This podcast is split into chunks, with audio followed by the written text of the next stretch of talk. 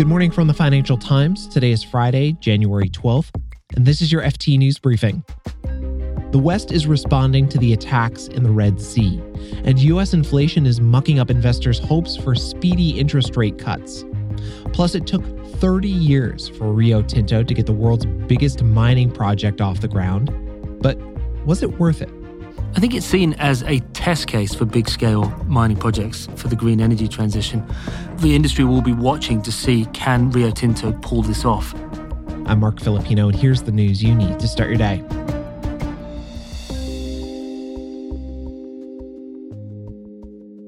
The US and the UK carried out military strikes against the Houthis in Yemen early this morning. The Houthis are a rebel group that's backed by Iran. The strikes were a response to the Houthis' attacks on commercial ships in the Red Sea. A U.S. official said the goal was to degrade the group's military capability and defend U.S. shipping vessels. The Houthis have become one of Iran's most active groups since the Israel Hamas war broke out last year. Hamas is also backed by Iran. The strikes by the US and the UK are making people even more nervous that the war could escalate further throughout the Middle East.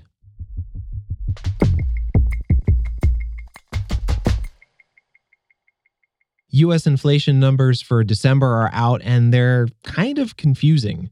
Annual inflation ticked up to 3.4%, a little bit more than expected, but the overall picture hasn't changed much. Inflation is actually trending down. The December report opened up a big gap between what markets think about interest rates and what policymakers are saying. The FT's economics commentator Chris Giles joins me now to talk it through. Hey, Chris. Hey, Marc. So, Chris, unpack this slightly higher than expected number for me. What's behind it?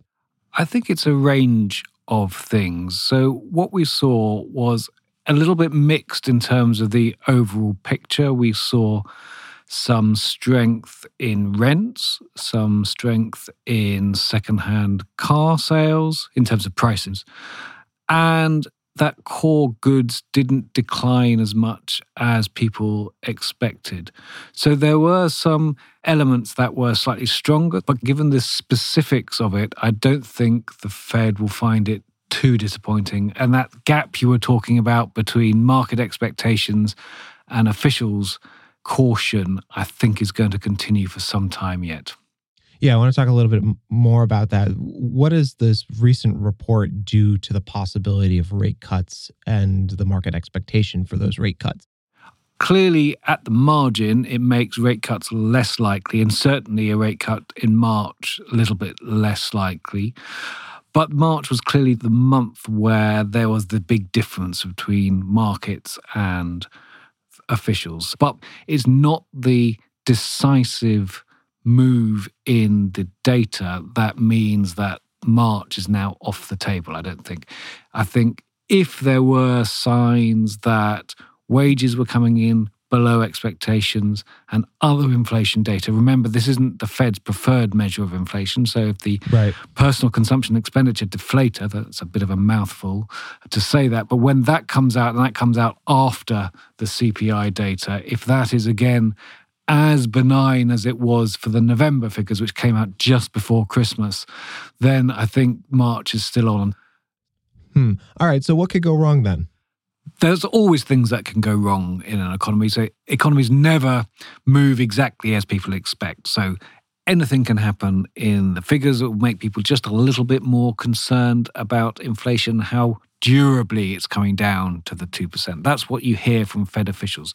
So this week, John Williams, the president of the New York Fed, made it clear that he wasn't worried about the overall picture. He thought inflation was on its way out, the economy wasn't heading for a recession. But he said what he wanted to see was that inflation came durably down to 2%. And it's in that sort of language where it's about the sustainability of low inflation. So, what we're likely to see, I think, is officials being rather cautious, waiting till they're absolutely sure they've won the day and then, of course, there'll be shocks along the way. So we will get driven off this path. We know that. Things will happen in the world.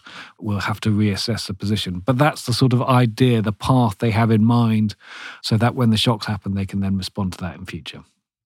Chris Giles is the FT's economics commentator. He also writes a newsletter on monetary policy and central banks. We'll have a link to that in the show notes. Thank you, Chris. Thank you, Marc.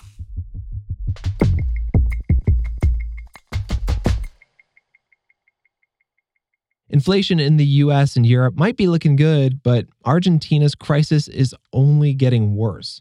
Annual inflation there hit a whopping 200% last month, which just underscores how big of an economic crisis its new president, Javier Milei, has to tackle. The country's chronically high inflation can mostly be blamed on previous governments printing a lot of money. But inflation also got worse last month when Milei devalued the peso's artificially high exchange rate. In December alone, prices went up 25%. Economists say Argentina's inflation rate is probably close to its peak and that a recession will bring it back down.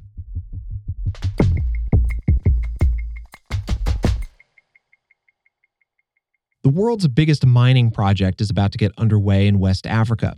It could be the start of a new era for the industry, and the project is a long time coming. 27 years ago, the British Australian company Rio Tinto secured a license to explore the Simandou Mountains in southeastern Guinea for iron ore. But since then, a lot has gone wrong. Here to talk to me about it is Tom Wilson. He's the FT's natural resources editor. Hey, Tom. Hi, Marc. So, Tom, tell me a little bit about the project. Uh, what's the scale and the scope of it? Yeah, so this is an absolutely enormous project. I mean, the total cost is estimated at $20 billion. Rio Tinto's partnered with seven different companies, five of which are from China. Most of those are state owned enterprises. It involves building two giant iron ore mines building a 550 kilometer railway that will snake its way through the Simandou Mountains, through Guinea's forested interior, all the way to the Atlantic coast, and then building a deep water port as well. So there's never really been anything of this scale built in a single push in the mining sector before. Tom, I was a kid when this project was first being talked about. I mean, why were there all these delays and where is the project at now? I mean, in some ways, these delays are quite familiar to the mining sector. It often takes a long time from the point at which you get an exploration license to the point at which you start building. But in the case of the Simandou project, it's been particularly messy. There's been a whole series of problems over the last 27 years. Guinea and West Africa, for example, has had two coups d'etats. It's had four heads of state, three presidential elections. Rio Tinto in that time has had six chief executives. Initially, it lost half the license around 2008. Um, it was expropriated from them by the Guinean government. Rio Tinto faced its own corruption allegations that it eventually settled with the US authorities.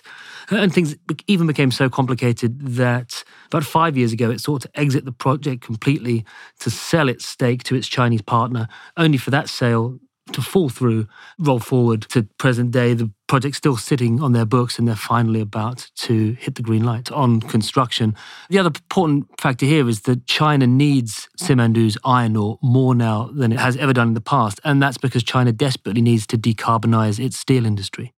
Okay, so explain that for me. What is it about the iron ore in these mountains that makes it all worth this trouble that Rio Tinto and its partners have gone through?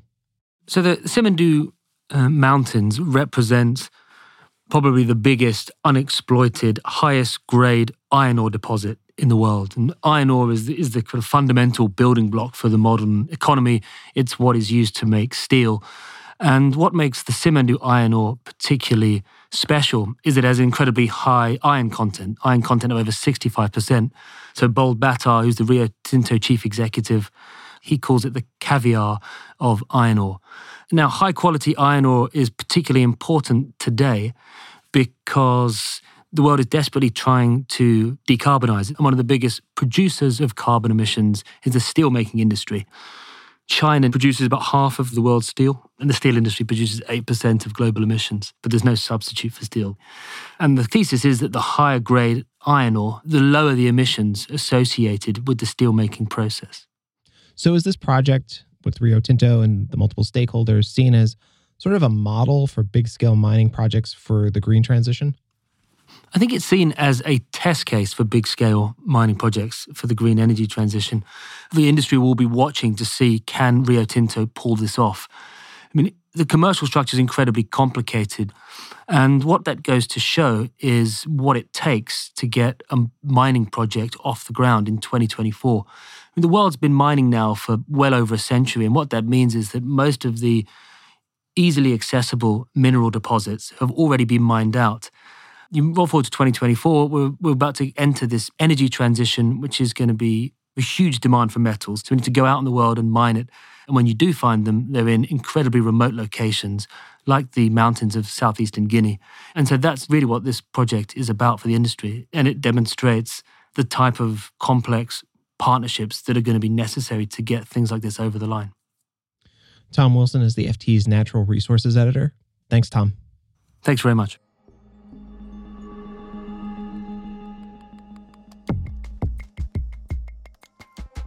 You can read more on all of these stories at FT.com for free when you click the links in our show notes. This has been your daily FT news briefing. Make sure you check back next week for the latest business news.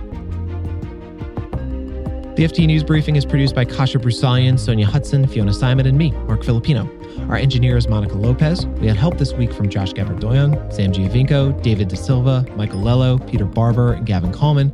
Our executive producer is Topher Forhecz. Cheryl Brumley is the FT's global head of audio, and our theme song is by Metaphor Music.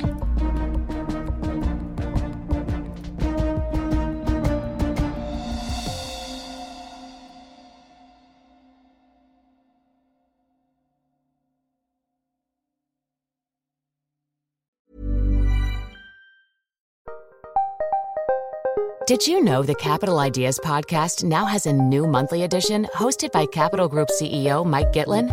Through the words and experiences of investment professionals, you'll discover who was their best mentor, what's a mistake they made that changed their approach, and how do they find their next great idea. Subscribe wherever you get your podcasts. Published by American Funds Distributors, Inc. latest episode of the Next Five podcast is all about AI and the business travel sector. I speak to Tim LaBelle, head of product for SAP Concur Spend Solutions. We'll have so much data that our travel will be safer. Shelley Fletcher Bryant, VP of Advito. AI can certainly contribute to more eco friendly travel practices. And author and public speaker Theo Lau. AI can help us predict when it will be a peak travel, more delays, cancelled flights. Listen to the full episode of the Next Five wherever you get your podcasts. Enjoy.